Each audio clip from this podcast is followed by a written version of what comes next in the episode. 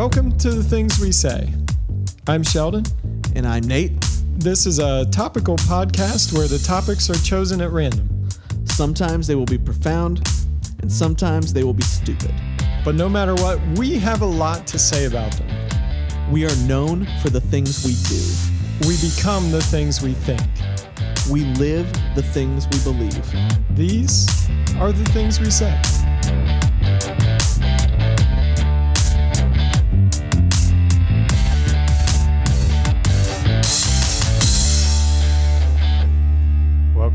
To the things we say. I'm Sheldon, And I'm Nate. and this would be season three if we were calling anything seasons, Yes. but we're not. But we're not, no. But it's know. season three. this this can be season three. It just feels right Yeah, to call it season three. I think so. We're not doing anything different as far as I know. We're just going to keep No. doing the same old thing. Yes, we are. But this is our third year doing it. We're glad to be doing it.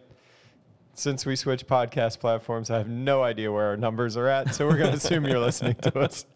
yeah, did, yeah, how did that change? Was do they not track the same way? They do. I haven't figured it out Oh, or okay. dedicated enough time or resources to it. Well, I can always ask Ross, or you can ask Ross about it since he uses it too. So, yeah, that's that's an area that you know we we I often tease Sheldon about what he does and does not know in terms of the practical hookup of the actual recording and the production. I know even less than he knows about that. Do I know about what actually goes on after I send him the raw files? I do know that 2019 was our biggest year. Yes. Yeah. And we recorded a little bit in 2017, all the way through 2018, all the way through 2019, Yeah. and now 2020. Yes. Here yeah. we are. And we took a little break for for the holidays, obviously. Yeah. But we took holidays, playoff football, Yes. sick kids. Yes, I I have basically just gone through the week of hell in my house. Um, You wanted to talk about sleep deprivation. oh my gosh, yeah, and especially my wife. Man, she is just she is a she is something else, man. I don't know how she does what she does and functions at the high level that she does, but my goodness, she probably over a four day period maybe slept a total of eight non consecutive hours over four days. That's crazy. and continued to function as a human. And uh, and take care of our, our newborn who was the sickest of our lot which was terrifying. Um, but basically between sunday morning last sunday morning and a wednesday we were in the er twice urgent care once the doctor's office three or four times and akron children's hospital for a like 18 hour period. So it was insanity. I, I have never had a week like that ever in my life, and I am darn glad to put it behind me.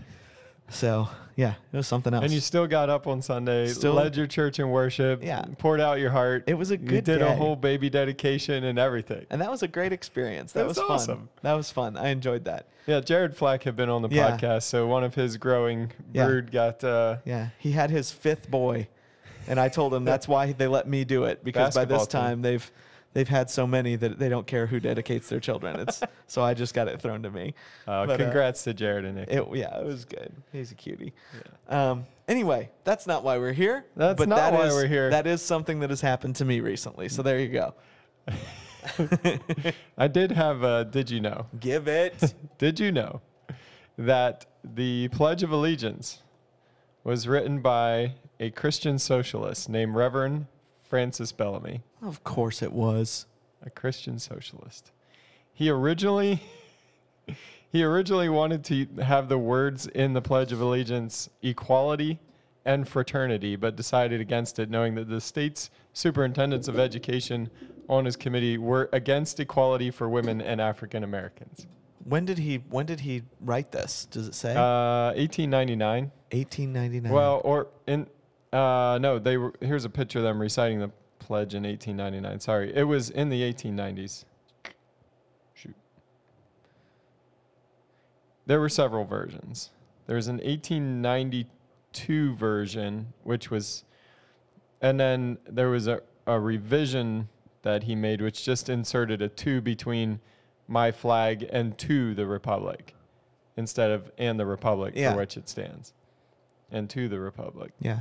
I've always thought it was interesting. And then they took out my flag and changed it to the flag. Yeah. Basically, his idea he they were trying to restore like a level of patriotism that had kind of ebbed after the Civil War, Yeah. and then Well, I've always thought it was interesting. I always thought the pledge Pledge of Allegiance was a little bit weird in the sense that pledging to a flag itself was always kind of funny to me. Mm-hmm. Like I don't mind the idea of pledging allegiance to the republic, you know, in terms of what it is supposed to be, Right. In terms of the Constitution, I kind of like that. I think it's got a nice when you understand what it is, it makes good sense. But I've always thought the actual thing with the flag, you know, something really interesting, and if and you can look up pictures of this, and it's super weird.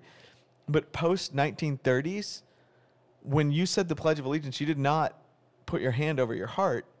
You raised your hand in a very similar to a salute Nazi. Nazi Germany salute because that was not just like the swastika that was not exclusive to Nazism but then it became associated with it and people abandoned it um, that was a, a salute back in, in Rome that was I mean that's been a long standing thing but even in America that was used until it became associated with with the Nazi regime and then it turned Yeah. into hand over the heart let's get away from that right away but it's really weird to look at a picture of a bunch of American school children saluting the flag Yeah. in that manner because again we culturally have something now that automatically triggers when we see that and it's super weird Yeah, their goal was to get a flag over every school yeah and get a flag in every school. And so part of that was to get a short, quick pledge of allegiance that you could say, and it'd be tough to pledge allegiance to a flag if you didn't have a flag. Right. So they were also a part of a movement that was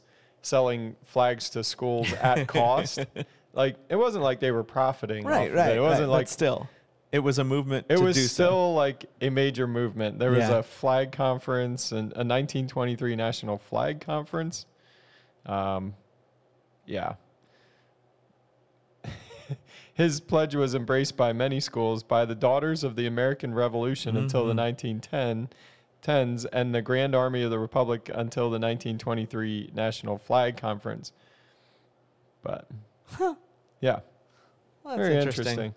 So, yeah, he was a socialist, wanted to put equality in there, but realized that not everybody believed in Right. equality. that's funny so it's especially in just that era. liberty and justice. yeah man oh man Yeah, and that, that goes back to another thing that like during during that period of time following the Civil War till even into 1940s, 30s, Christian evangelicals were more on the socialist spectrum yeah than they were on like the conservative or well and the thing is that was a new thing like right. That's the thing is people spout socialism today like it's new. It is such an old ideology and one that has been tried and failed everywhere it has been tried and failed. Some socialist programs work, but only within a non totally social, socialist totalitarian society.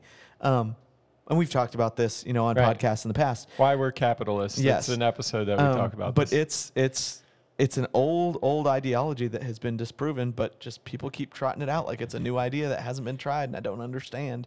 But you know, whatever, whatever with that. But uh, yeah, yeah. that's not why we're here. No, that's not. That's not. So why are we here? What are what are we doing? Besides, Um, I can I just say, Yes. like like I said before, this has been a very stressful week. We're actually getting ready to head out to Mexico on Wednesday uh, for my brother-in-law's wedding. We're going to Cancun. Never been to Mexico. I've been to South America, but never Right. Mexico. Um, I'm I'm looking forward to being there. I'm not looking forward to the trip, being that we have a newborn that we're having to take with us and fly with, and you know she's a lot had- of unknowns. Yeah, there's a lot of unknowns, but um, this might be one of the first moments all week that I've not felt stressed at all. It was funny because I was talking to Kayla. I was like, "Should we cancel doing the podcast tonight?" And I sat there for a minute. I'm like, "No, like I need it. Like, I need this moment to sit down and just talk to Sheldon and feel a little normal. It, it's good. I already feel I just feel the stress melting away from me. Yeah, I was like, we thing. we've been gone so long from doing this. I felt like we almost need a date night before the podcast so we could sit down and get reacquainted. It's true. It's true. Oh man. no, but it, I I am glad to be back, and um, yeah, I I think one of the things that collectively that we did last year as a church that we're doing again this year is uh, doing 21 days of prayer and fasting to open the new year. Yeah. And if, you know, if you're not if you're part of a church that isn't doing something like that to start a new year, it could be something cool that you just do for yourself. Yeah. Uh, but I found it to be pretty cool. And by fasting, we're not talking in a, like a strict sense of fasting where it's like, you know, just water. Yeah, for know, 21 for days. 21 days uh, or anything like that. And we're not necessarily saying, you know, you have to do a food fast. It's like, think of something you could either, you could give up in your life Yeah. that's either taking a lot of time or taking attention or that will help you focus attention whether that is a food fast whether that's like a daniel fast or it's just a fasting of your time giving 10% of your time or something you know just Yeah. or if you're i don't know some people give up social media or whatever Which you know, I'm, I'm actually doing that one this year. The only thing I've kept is Twitter just for the news of it. uh, because I don't interact on Twitter. Like that's not Yeah. something I do. I do not I don't even really ever like things on Twitter. That is that is pretty much my news source. I, I use it to find articles the thing I want to go to. I don't I don't like trudging through all the other mess. I follow the things I want to follow and I go from there. Which Kayla told me I should, you know, stop doing Twitter, but she's not the Holy Spirit, so there you go. so Um, like people could look at that and kind of laugh because it's not really a fast No, i mean but it is- in, but it like is- the broad higher Yeah. church sense Right. but it, it is just more about okay i'm going into a new year and what would i like my life to look like yeah. you know a couple months down the road What is Yeah. something that i could give up now that might Right. And our and our focus on our at our church is threefold, which is um, attention, appetite, and attitude. So attention Right. being things like social media, um, entertainment, uh, appetite, of course, being food, and attitude. Uh, one of the things we focus on is negativity. You know, really trying to like get away from uh, negative thought patterns, thinking negatively about others, that kind of thing. Um, so those are the that's the the two or the three things that we've focused on as a church, uh, doing that. So for me, um, well, we'll get into that. We'll get into that in a minute. I was going to get into why a social media fast is actually significant and what that means. But anyway, we'll get into some of those different details of fasting as we get in. that, that's bit. how i that's how i gave up twitter last year i was off of twitter for what nine ten months it was good I, Yeah. I thought it was pretty awesome and i did pretty well and then i went to japan and during the trip to japan like i had been intermittent fasting like doing that Yeah. where you only eat in an eight hour window and i thought i was doing pretty good there i didn't have twitter and then i go to japan monday night football is happening my i'm in really bad cell service so the only thing that will load was twitter, Twitter. and I, the guys i follow were enough to keep up with the scores Right, in right. the game and so i just kept hitting refresh and that's how i got through monday night football at like 10.30 in the morning in japan I- so then I was back on Twitter, and Jess was like, "You were doing so good. Now you're off the wagon." Well, and I, I actually, Twitter is the one, the one, the one aspect of social media that I don't have trouble putting down.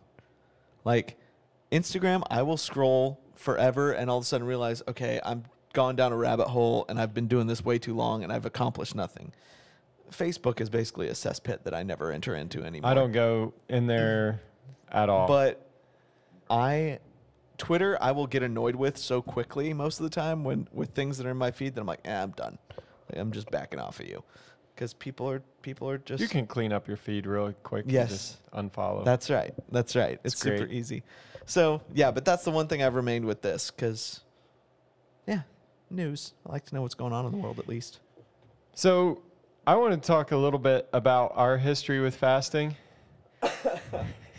and then maybe talk about something serious or important if you want to. Yes. But I will say that as far as fasting goes, that was something that was taught early on Yes. to me that I was like, okay, and it was modeled for me by my parents and, and my mom, and usually in connection with prayer. So, like, if there was a time of prayer that she was setting aside to pray, she would maybe set aside a day of the week or whatever it is, and she would just fast from sun up to sundown yeah. and focus on prayer. And as a part of her daily life, it didn't disrupt anything that was going on, but it was modeled for me early on. Yeah. And I don't know, I was growing teenage boy, so I always wanted to eat something. Right. But the first time I actually fasted for anything was the 30 hour famine. Yep. Do you remember this? Oh yeah, yeah. Or was it the forty-hour famine? No, it was 30. Was it? Yeah. I felt like it It's- was forty. Huh? No. I don't know. Pretty sure it's the 30 hour Anyway, it doesn't matter. Ten hours does not make a difference. Right. From what it was. Like it was a big deal because your whole youth group did it together. Yep. At least we did. And one of the things was like we had we had a, a meeting where we all got together and we talked about why we're doing this and it was to raise it was partly to raise money for people that were starving or or that didn't have any enough food and we were going to fast from food for a period of time to I don't know, connect both with their struggle and also to focus on prayer and Did you do it as a type of thing. fundraiser too? yeah, Yeah. It was connected to a fundraiser Yeah. for either World Vision or something Yeah. like that. Yeah. Compassion International. I don't remember Well, I who think was I behind. think the thirty-hour, forty-hour, and it was both. There were there was were thirty two. hour and the forty-hour So famine. we I can just both looked be it up. right. Yeah, we were both right. yeah, that's good. That's fun when that happens.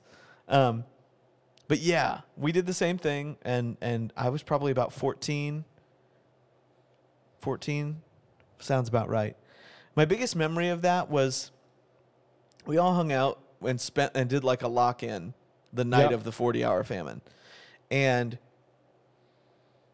my one of my biggest memories of it is the next morning like a bunch of the guys who were like kind of the jocks went out to Farmer Boy, which is a local restaurant around here, and just absolutely gorged themselves on breakfast. I mean, It's kind of like a greasy steak and yeah, steak and eggs and like, and I I'm sure all of them basically destroyed themselves doing that. 30 hour famine is a World Vision thing. Okay, That's what I.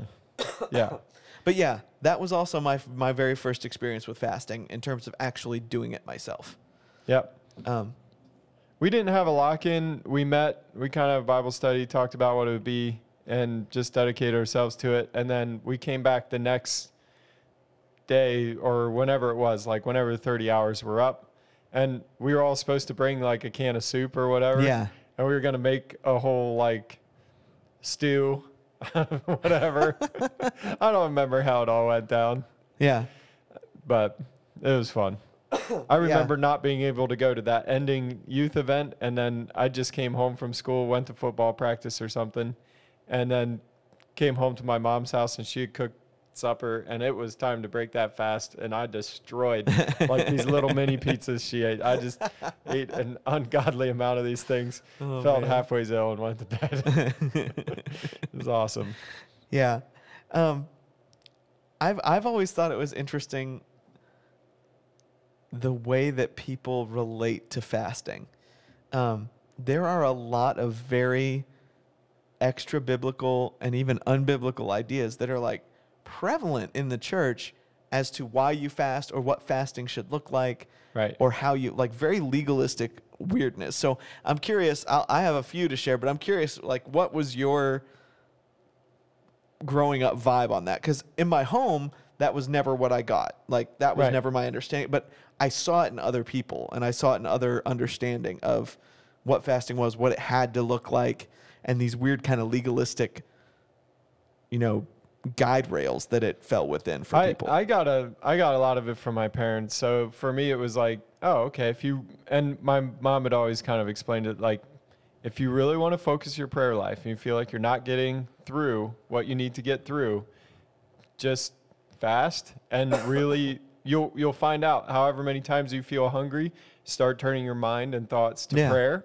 and you'll find out how many times it's like, okay, not my will, but yours yeah. and start focusing in okay not me i'm denying myself what is it that you're saying okay i'm not going to tune into my stomach right now i need to tune into you and Right. just constantly refocusing your thought pattern and how quickly that can open things up just e- e- even just making my heart right and Yeah. putting me in the right posture to even hear what the lord is saying so for me of course i didn't have that many deep decisions that i had to make or things that i had Right. to make deep matters of prayer about you know Right. it seems like more of an, an adult concept so you know 30 hour famine happens and that happens once or twice in like youth group and that Yeah. kind of thing and then i like hit my first major decision i'm like is this a girl i want to ask out is Yeah. this like a, a path i want to take and so then i might fast and pray and think about it Yeah. like because I'm like, I want to make sure this is a real thing. The problem with that is, is what I was getting to with my overall way that fasting had been framed is that it was a super spiritual thing to do, Yeah. and that you, it was like super spiritual. Yeah. Okay, so that really would like make me over spiritualize the decision Oh, or yes. the way I was thinking about what it was I was trying to decide about. Like Yep. where you go to school, what do you do for a job? What you know, if there was a decision that I was up against and I'm like, I really need to pray. and, Like this is this seems like a life changing decision. I should fast and pray about Yeah. this. Yeah. And it was like looking back, some of that was you were maybe over spiritualizing something that you Doesn't were going to do anyway. Yes. And you were trying to give yourself a spiritual reason why this Right. was what you needed And half do. the time, it's not even so you can say, well, God told me it was okay. It's like, well, I prayed and fasted about it. And Right. Here's how I'm going to make this bad decision. right. And so that wasn't what was modeled for me, but that was just something that you kind of caught. Sure. Yeah. But it it was also my own brain wanting to do that. Yeah. Like well, and it's interesting for me because again, this is not something I was ever taught, but I got into this place where I started to think of fasting as when you really want something from God, you really fast. want to make him notice. Yeah, you fast, and when you want Him to do something, or you want a particular, I don't care what it is, impartation, whatever, you fast to get that thing, as opposed to, and I and I remember hearing, um, it was actually fairly recently, in the last like five years or so, I heard somebody talking about fasting, and they said, you know, fasting is not so that God can give you something; it's so that He can remove something. It's like you're seeking to have something removed.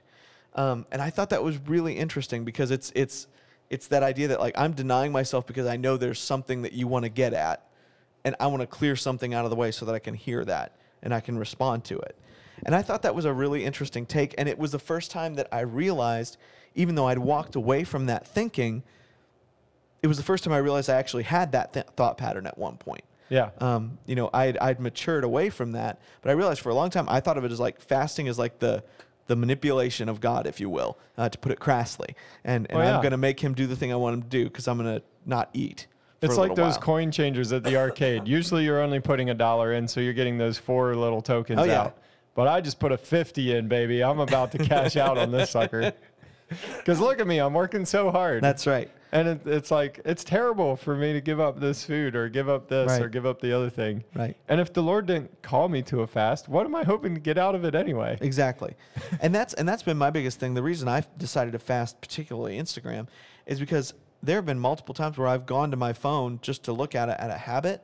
Yeah. And so it's an automatic reminder for me of like, no, this is something I'm setting aside. And I deleted it. I mean, it's not on my phone. So I've even spent a couple times where I'm looking for it. I'm like, oh, what did I do with that? Did I move it? And I'm like, oh, yeah, that's right. I'm not doing that right now. Um, and so it's served as a reminder to prayer. It served as a reminder to a different kind of introspection. Um, I will say, I think there is something.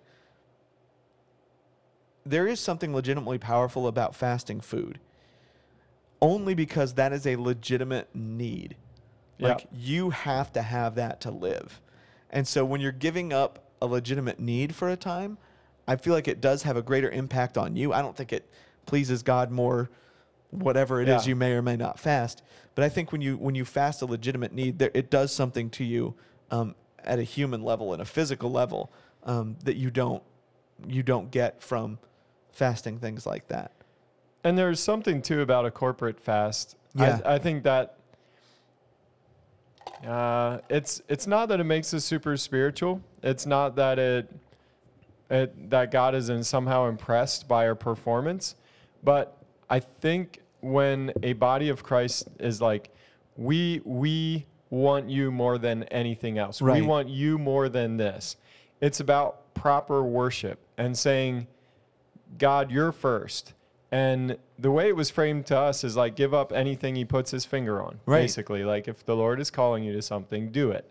And so if you have an entire group of people that says, "Okay, Lord, you've put your finger on something in my life that needs to be removed and set aside," what is my response? You know, Yeah. and and it should be to put you first, and that that is the ultimate act of worship in saying, you know what, whatever is first in my life, that is what I worship. Right. And you want the level of worship to be raised in your house, Right. this is a good way to do it. Yeah. You know, you want God to be first in everything. This is a good way to do it and a good way to show it and to keep it front and center as you Yeah. go through your life. So for me, that's kind of what it's about today.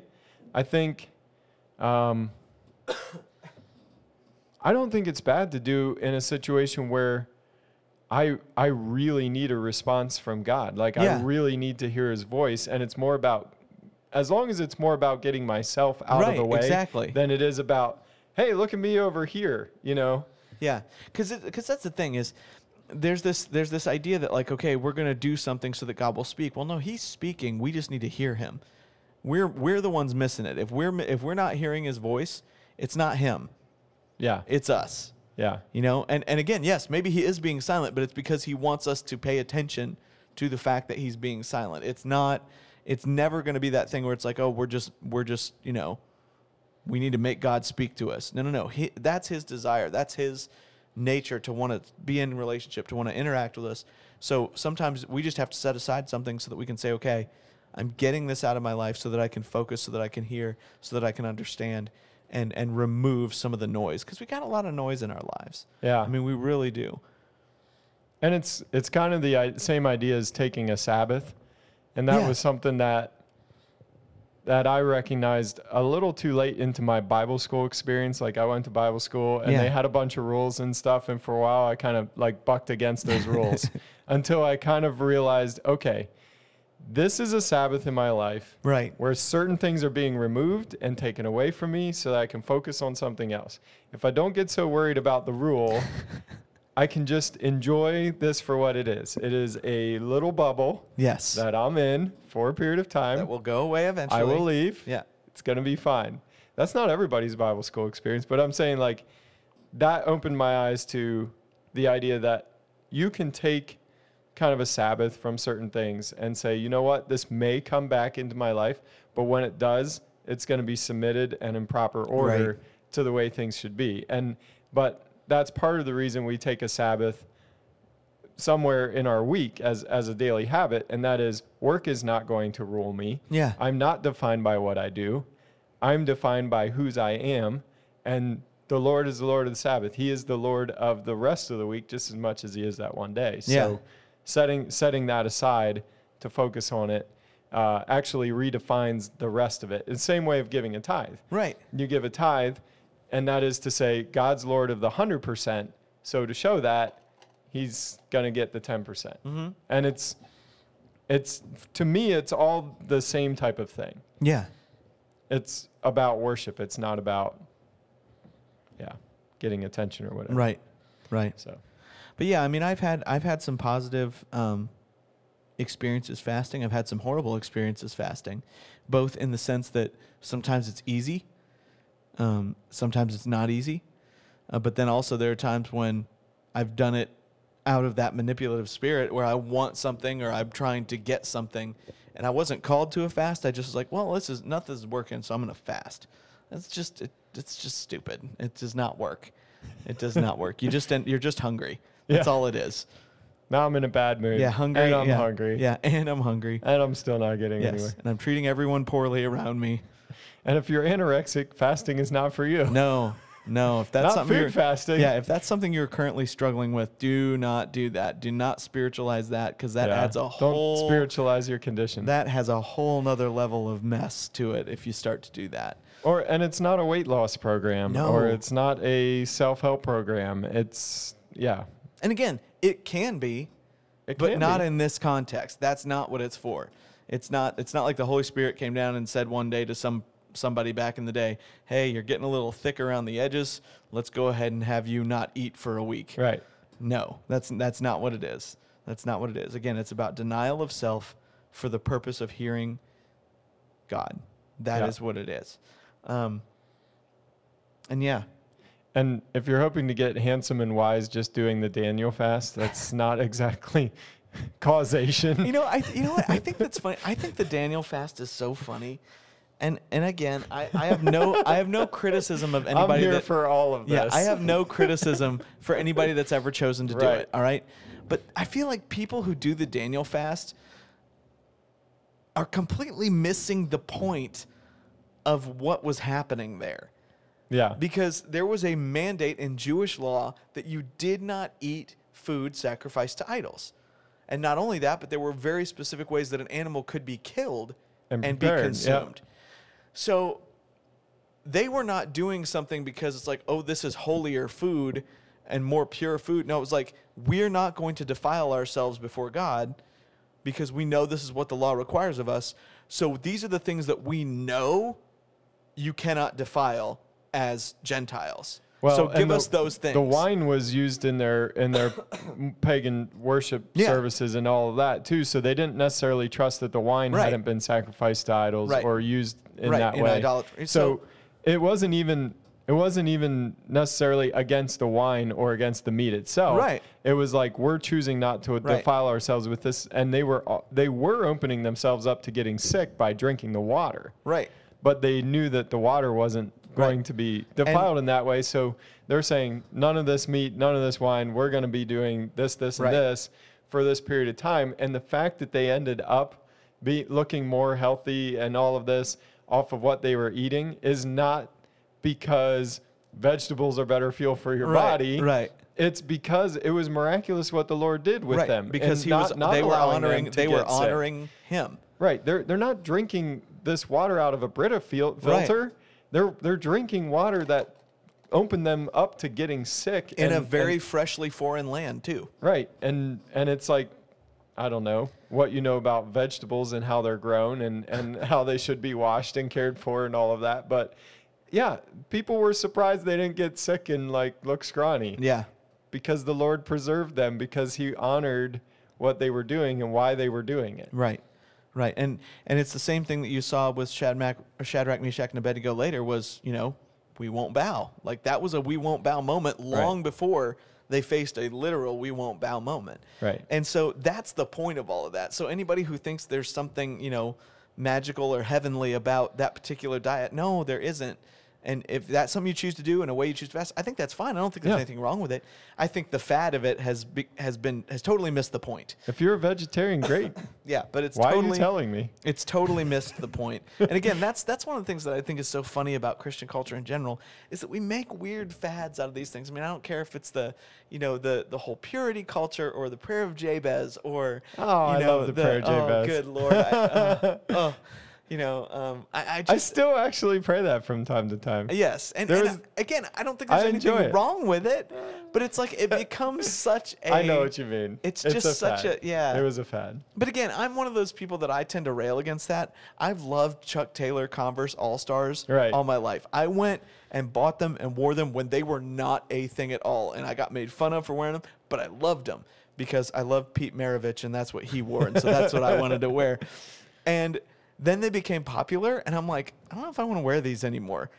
Even though I liked them first, like now everybody was wearing them, and I was, eh, I still Or wear like them. a WWJD bracelet. Yes, yeah. It was great when it was something that wasn't a trendy thing, but then it became a trendy thing. Was it great? I mean, if it was just you going out and getting this thing and like, hey, this is a thing I Yeah, want to this is the identify thing with, I- yeah. I think it had a great in- intent in the in the uh, in its uh, in its conception, but in the long run, it just became a, a fad. I mean, I remember when people who were clearly not Christians were wearing them because it had become such a fad. Right. You know, and you, I mean, I think I had four at one time, like all That was the thing to one- get yeah. as many as you could. It was like a Pokemon. Yeah, Could you catch yeah, them all? Yeah. Can you catch them all? you get all the different colors. That's and- right. Yeah, That's great. right. And there was kind of official ones. Oh yeah, the real ones and the knockoffs and That's just knockoff. yeah, that's not real. Yeah. Oh my lord.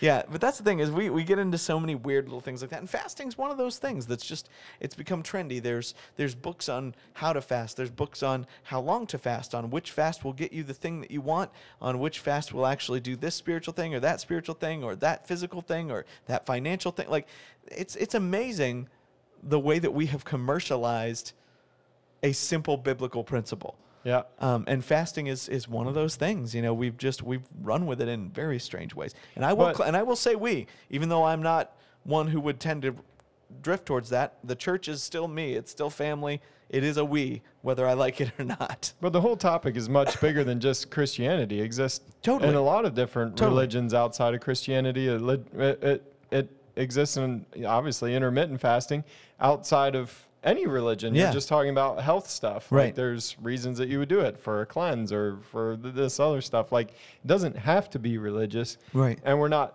we're not making any sort of commentary outside of our field of experience Right. on any of that. Right. But just talking about Christianity basically.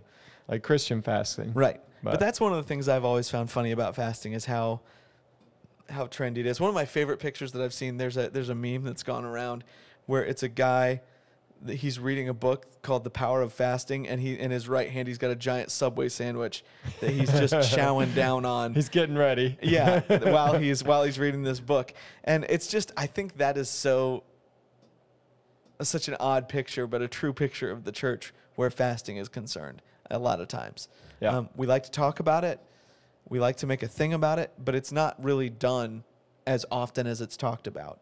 I would say it's probably one of the one of the spiritual disciplines that is probably talked about about 80% more than it's actually done. Yeah, and but it, it directly counteracts the idea that if it feels good, do it. Yeah, absolutely. and- and the it's way our- denial, intentional denial. which is not popular in our culture at all. It's more like, well, this makes me feel good. This is who I am. Right. This is how I feel, and that trumps everything. You made me feel bad. Right. You made me feel good. You Right. know, like I'm gonna do what makes me feel good, and that's this is counter to all of that and saying that there's something else more important Yeah. than whether or not I feel like doing this Yeah. or I feel good about this. Yeah. I don't feel good about it. Most of the time I've done it is it really sucks. Yes. I do not enjoy No. any part of it. No. Although intermittent fasting was great. Yes. And I could do that again. Yeah. I kind of I went off the wagon a little bit over the holidays, but I'm I'm back to it now. So Good. Good for you. my body just feels better when I do it. That's the only reason I do it. I That's feel true. better. I sent you a text right away when I ate my first breakfast. Yes, after. I I'm like, remember. I had a Cinnabon at like 9 a.m. and I feel like crap. I want to die. This is awful. this is such a bad decision. Except the one thing I like missed a lot while I was doing it was like, I just need a donut. I need this cinnamon roll. Yeah. So want a donut. So want a cinnamon roll. And then I'm like, I'm in an airport walking by the Cinnabon. I'm like, I have no idea when I'm gonna eat again on this trip. I'm having a big old Cinnabon, and I'm like, food coma. All I It was ever all. I can ever think of when I hear about Cinnabon is Jim Gaffigan's routine about that. It's like, man, it's the size of a beanbag. Do I sit in it or eat it? I could sit in it and eat it. It's huge. It is huge. It is Yeah. huge. Now, the only thing I miss intermittent fasting, I'm a big breakfast guy. Like I love eggs and potatoes and like Yeah. toast, like all that stuff. Like that is that food is my love language, man. That is Right. it. And so giving that up has been difficult. Cuz you can eat it any time, but eggs and bacon and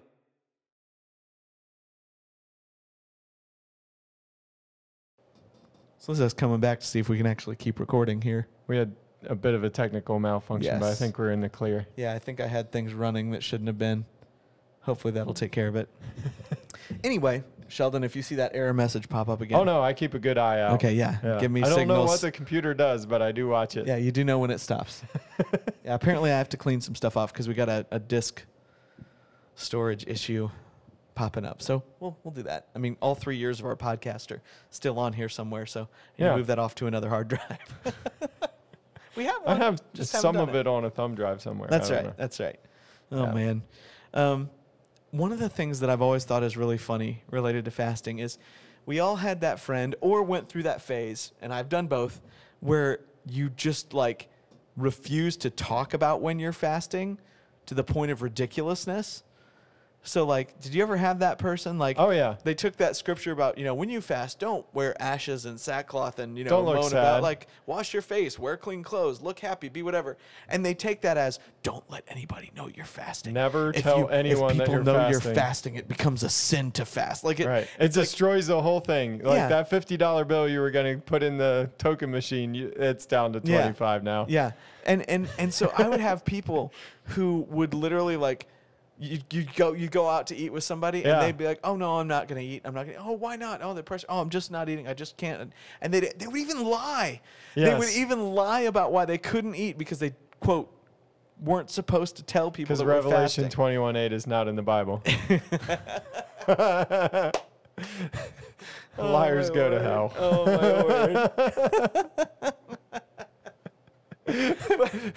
but they they would. It's they okay. just- I'll risk hellfire, but not tell but not you that tell you fasting. But like, there is no biblical mandate to not be able to say, "No, I'm just fasting." Like that's okay. It's just saying like, don't don't be like a, a wet mop because you're fasting. Don't mope. Don't be don't be a Or turd. don't try like, and get credit from uh, everyone yeah. else for something that you're doing for God. don't make a show That- of it. That's the thing. They were trying to take credit from other people for Yeah. what they should have been doing for God. Yeah. If you're doing it for God, do it for God. Right. Like you're not doing it for my praise. If somebody, this is like I'm out to eat with them and they say I'm not eating because I'm fasting. I'm not like, oh, you are so spiritual. Thank you for hanging out with me. I'm gonna fast now too. I think. What do you think about my life? What direction should I take? Is the Holy Spirit talking to you about me right now? oh my gosh. Yeah, so I've always thought that one was really funny. Uh, just that weird fixation with, oh no, no one can know. No one can know. What if they find out? Oh no, God's going to strike me if they find out that I'm fasting. Right. And I'm just like, where does that even come from? Like, there's no, you cannot make that correlation at all. That is a huge hop. Yeah, to it's get like a, a complete nullification of the fast. Oh my word. Yeah. And but it's funny. It's funny. It's one of those things I want to smack people in the back of the head for when they start saying something like that. I'm just like, no, stop it. I'm always like, how did anyone know Jesus was fasting when he was in the wilderness? Yeah, Because nobody else was with him. that's right. how he did even- they find out? He eventually told somebody. He told someone at some point. oh man. Unless there were some disciples hanging out with him when he was having it out with Satan, but that's not Yeah. how I read it. That's not how I read it either. No. My understanding is he didn't even have any disciples yet at that point. Yeah, yep, it's at the very beginning. Yeah, So. the beginning of the beginning. Anyway, but that's one of those funny things, those just weird quirks that I've seen with fasting over the years. Um, another interesting one is is the the idea of consequences of breaking a fast. Right. So, do you have any I've anything on really there? felt that internally, but go for it. Yeah. What you were saying. Well, I I remember hearing about a, a particular person who was doing a, a 40 day fast. Like it was a legit like he had he had been thinking about it for a long time. Like gearing this up was for it. gearing up for it. even even like physically. yeah, if you're going to do a, a 40 day food fast, Yeah. there are, yes, there you can't cold to turkey that. You gotta you Yeah. gotta move into it slowly. But he was gonna do it and, and had committed to do it. And literally dead middle of his fast, this dude loved potato chips. I mean, like had an unearthly, ridiculous love for potato chips. And it just so happened that his wife brought home one of those, you know those like giant bags? Yeah. like the real big ones that are like for a party. She Uh-huh. brought home one of those for something. And he sat down, no one was in the house, and he ate the whole bag in one sitting. Just sat there and ate it. And he was telling sharing this story with somebody, and they're like, "Oh, so did you start your fast over again?" He's like, "No." He's like, "Yeah, I broke the I broke it in that moment." He's like, "But God's like, "Okay, like I repented of that because I knew that I was called to this fast, and I just continued and finished my 40-day fast." He's like, "No, I did not start I did not do add an additional 20 days to my fast because I ate potato chips for an hour. He's like, no, I did not do that. But just this idea that like, oh, but you got to do it exactly this, that, or the other, and you've you've committed some mortal sin if you've done. He's like, no. He's like, I know there's grace for that. He said, I'm not proud of the fact that I did it. He said, it's a funny story now. He said, but there's there was grace for that, and I and I continued and I completed Yeah. my fast. Um, but just this idea that you got to go back to zero if you somehow somehow break. It's I- such a scorecard. Oh yeah, like I knew somebody who was at a restaurant only drinking water during a fast, and they accidentally picked up somebody's uh, Sprite and took a big gulp of it before they realized what it was, and and they were just horrified that they had broken their fast. That they and I'm like, that was and what happens to Yeah, you? Yeah, nothing happens. That was just a. That was just a, a moment of, of it was an accident. It wasn't even there was no intent there, you know. But um, it, it is just so funny, like those little things that we get so uptight about, where something like fasting is concerned. Yeah. I'm I'm like really self-regulating. So like I don't know, if I say I'm not doing it, I'm Yeah. not doing it. Yeah, And that was one one of the reasons that intermittent fasting worked for me because if it wasn't that time on my clock, I just wasn't having it. yeah. It's like just I not time if yet. there were donuts out at work, I would take one, put in put it on a napkin, put That's it in my little cubby, and it stayed there till eleven thirty. Right. And you really watch that clock some days. You really watch that clock but some days. I'm like, did it matter? No, it wouldn't have mattered if I would have had it. Right. It's just me. It's Right. just me and, and what I was doing, Right. you know, but I don't know. yeah. But it's funny, man. I've seen like if you want to do it, do it. If you don't want to do it, yeah. yeah. Yeah, but again, it's it, like with so many things, it becomes one of those things that we we tend to get a legalistic mindset with, because it is it's a, it's a physical action. It's something we're actually doing or not doing in this case, Uh, but we do we can get really really kind of trippy with it to where we we miss the point of what we're actually doing in the name of the thing that we're doing. I think it's it, it's one of the things that is so hard to say, okay, what I'm doing is not works based. Yeah, I'm not working up to get anything out of this, you know, because you're obviously doing something. You have to do something here. But so many people like to have a checklist for how does this work? How do, Yeah. how do I relate to God in a way that's good? How, how do you do that? What what are Yeah. the check off things Give me the that key- I give me the- I the can check magic keys that make it it. happen. Yeah, and this is one of the magic keys. You have to have this in your arsenal at some point.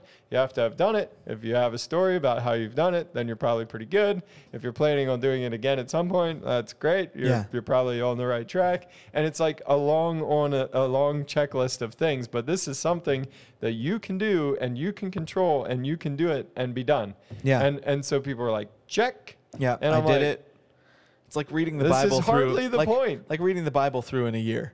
Yeah. You know, again, nothing wrong with that. So- I actually last year I started a, a read through the Bible in a year in a year, and I was reading through, and I'm like, I'm getting nothing out of this. Like I'm just I'm just barreling through it so that I can say I It did is a lot of content. If you do the whole Bible in a year, Yeah. that's a lot of content. And I hit a each point day. where I'm just like, I'm done. I'm not going to do this anymore. This is not actually feeding me. This is not actually beneficial to me.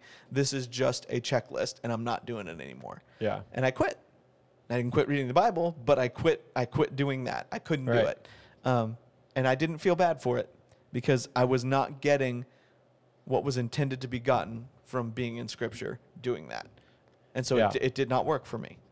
Yeah, I I mean, what I found, which was pretty cool, was reading the New Testament chronologically because you Yeah. can do that now with the Bible app, and it's like Yeah. give me the chronological New Testament and just read it straight through. Yeah. and that way it overlays all the Gospels. You still get all the content, Yep. but you get each version one right on top of the other, so Yeah. you can spend a day or two in one story. You Yeah. know, you spend two days, three days in one story because it gets told a couple times. Yeah. And I really enjoyed that. And I'm like, this is great. But had I started at the very beginning and got this whole thing chronologically, there would have been a point I would have stalled out in the Old Oh, yeah. Testament. You know, Oh yeah, I know most of the scriptures Jesus quotes to Satan are from Deuteronomy, but reading the entire book is difficult. yes, yes, it is. Yeah, Anyway, yeah. Leviticus, Numbers, Deuteronomy are the wilderness of the Bible. that was something the Babylon Bee put up today. they were like, they were like, local man uh, sets more realistic goal of reading the Bible until he gets to Leviticus. I remember one one time we were actually reading we were reading through and I don't know what happened, but you know, one of those things you do when you get a group of a bunch of teenagers together and and um and it was Leviticus, I believe. He's reading through all of these purification rituals. So like Right. and he's reading through, you know, all the things we're talking about, you know, if you have nocturnal emissions, if you have all these like all these things that as a teenager you're gonna giggle about, you know, and about oh you will be unclean until and the the thing that, that the recurring theme is until the evening. You leave the camp until the evening, like and so he would start reading and he was like, and he, and the guy reading would go, and you will be unpure.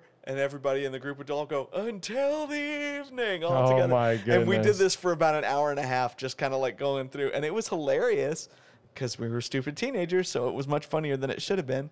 Um, but that that was the most fun I've ever had reading through that section of the Bible. Uh, very much so, very much so. But yeah, it's it's well, and especially getting into all the civil law and everything. I know this is a total rabbit Right. trail, but man, that is a that is a wilderness spot in the Bible to have to read through for sure.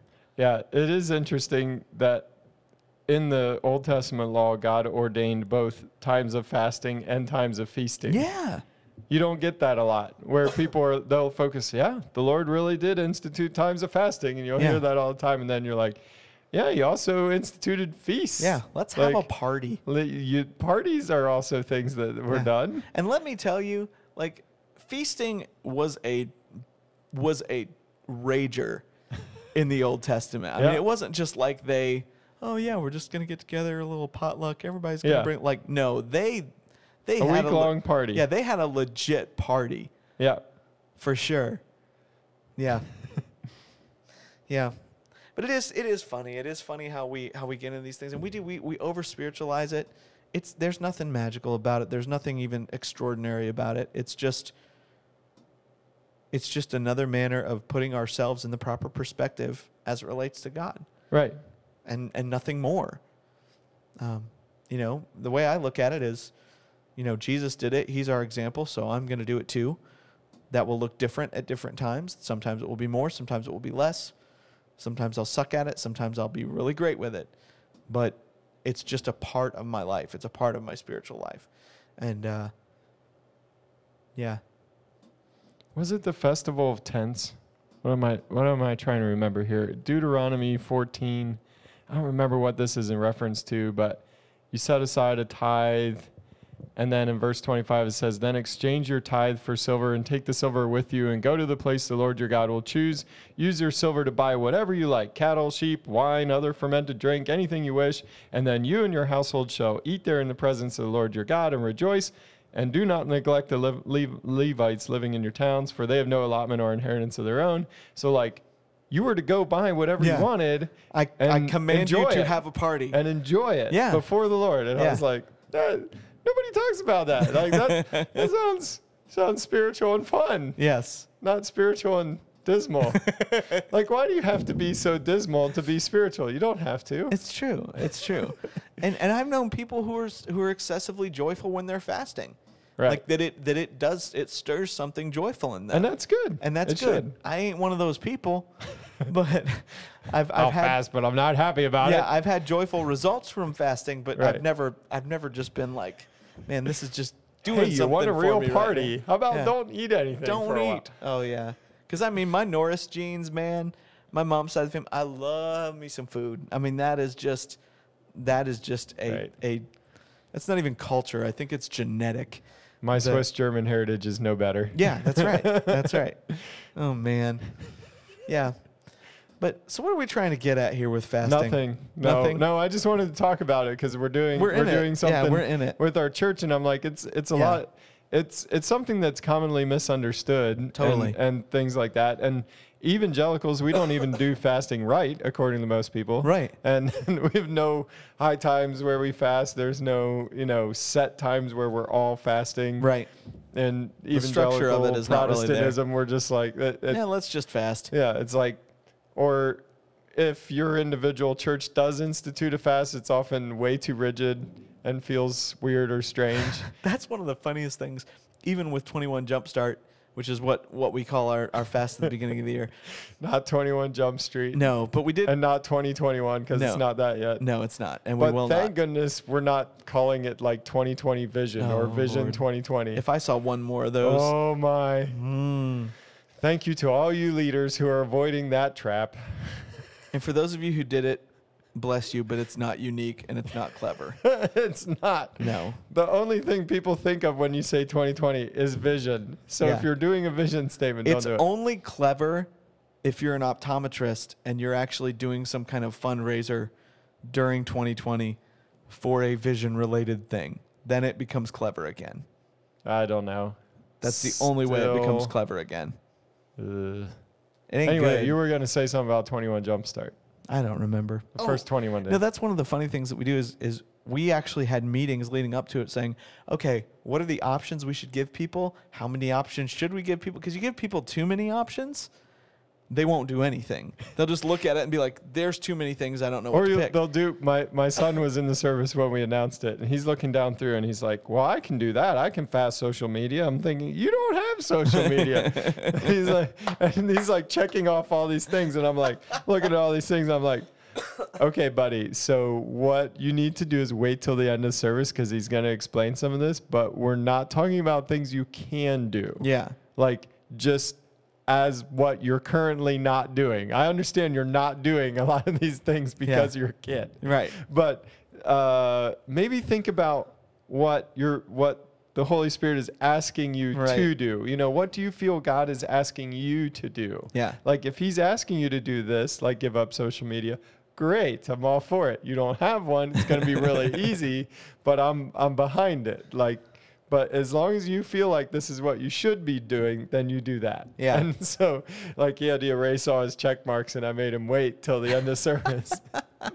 it was a really good teaching experience. That's hilarious. He's like, I can give up social media. I'm sure you can. Oh my word. That's like, I can give up murder for the month. That's uh, right. Yeah, that's easy enough. Oh man. Yeah, but it is. It's one of those weird quirks of of Christianity that, You give people too many options. yeah, you give people too many options. They don't do anything, and you make it too rigid, and they get mad. It's like Right. this is what we're all doing. I'm like, well, I don't feel called to do that. Not I'm me. I'm not doing. Yeah, Sheldon's that guy. I'm not doing it just because Yeah. you say so. Turn to your neighbor and say, I don't do this. oh man. Ask Jess Next how time- many times that next has time, next time I preach, I'm specifically going to do that and say that. turn to your neighbor to say, and I will turn to Jess and say, I don't do this. No, that, that's what I'm going to tell you to say. Though I'm going to say, I'm going to say, if you're one of those who hates being Hates told do from the pulpit to say something, turn to your neighbor and said, "I don't do this. I don't do this. I'm going to make you do it. I'm going to watch you, and I'm going to watch you do it. I'll get up and go to the bathroom. No, I'm to drop it like a bomb. You won't even know. It's just going to be like, and then all of a sudden you're going to be in that moment, and you're not going to know you what can to make do. church as awkward for me as you want to. I can make it even worse. I would not accept that challenge because I think you're absolutely correct. Oh man. It's out, it's about who has the least amount of shame when you're trying to make things awkward, and at that point, you have more to lose than I do. that is painfully true. When you're the guy up front, you always have more to lose than the people in the audience, which is why, unless you're a comedian, you should never get into get into something where if they just have less shame than you, they're gonna win. Oh my word. it's like public speaking 101. Oh man. Can the audience win this if they're just unruly and awful people? then don't get to go there. Jeez. man, oh man. Well, that took a weird turn. I don't know how we ended up here, I but don't we're know. glad we're here. We're here. We're here. I think this is pretty much the end Yeah. of what Have we're we doing. said all of our things? I think so. I think these have been the things we've said the things we have done. and the things we have done. Oh man. Oh. So next week we're gonna be out one more yeah, week we're gonna take another break. because I'm gone. Yeah.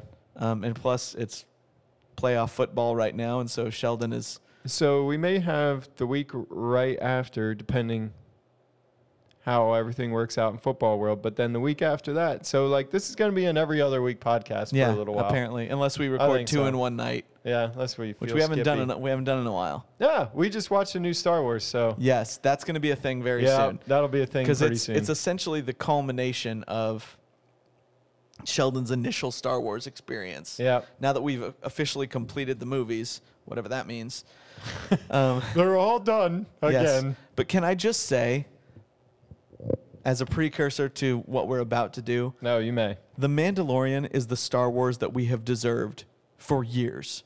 So good.